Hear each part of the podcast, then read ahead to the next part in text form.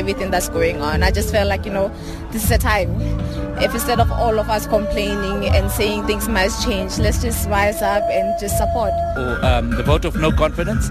Uh, I, I, want that to go through today. Um, but also the Brian Molefe thing is just making a joke of government and Zuma. So, so um, more and more of the public needs to needs to come together and do this thing. I think it's every citizen needs to do whatever they can to make sure that our constitution is not trampled on. I think too many people have given up too much to to just say, well, it doesn't matter. One person can walk all over it. This was the sentiment from protesters who gathered at Mary Fitzgerald Square with one clear message for President Jacob Zuma to step down. Protesters, mainly consisting of EFF and DA supporters, could visibly be seen donning their party colors in red and blue while singing and dancing in unison. As the weather promised no signs of warming up, protesters continued to sing struggle songs as they geared up to take to the streets of Johannesburg. Protesters were then addressed by all political parties such as DA, COPE, UDM, as well as civil movements. Once the march kicked off, demonstrators marched peacefully on Lilian Ngoyi Street, then proceeded on to Rissik Street and finally at the Constitutional Court. While proceedings got underway, supporters waited outside the court. And after a long 10-hour grueling session, comment from the opposition.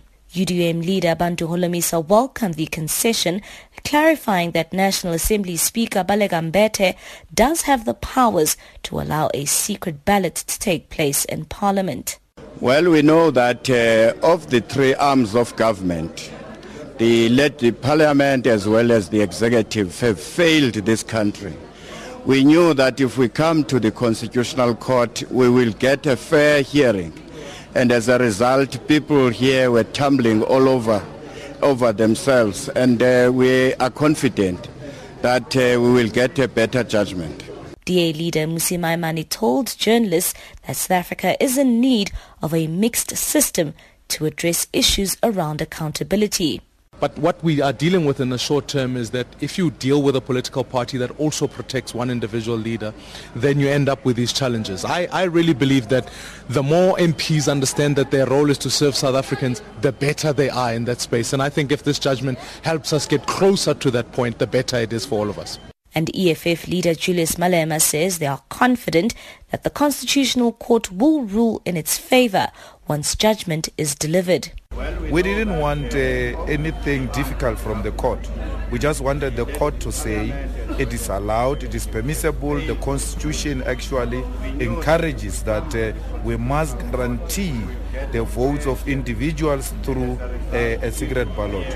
We are proud of our legal team. They've put a very cogent argument and they've persuaded many of the judges who ordinarily in the early hours of the day were not with us. Judgment has been reserved.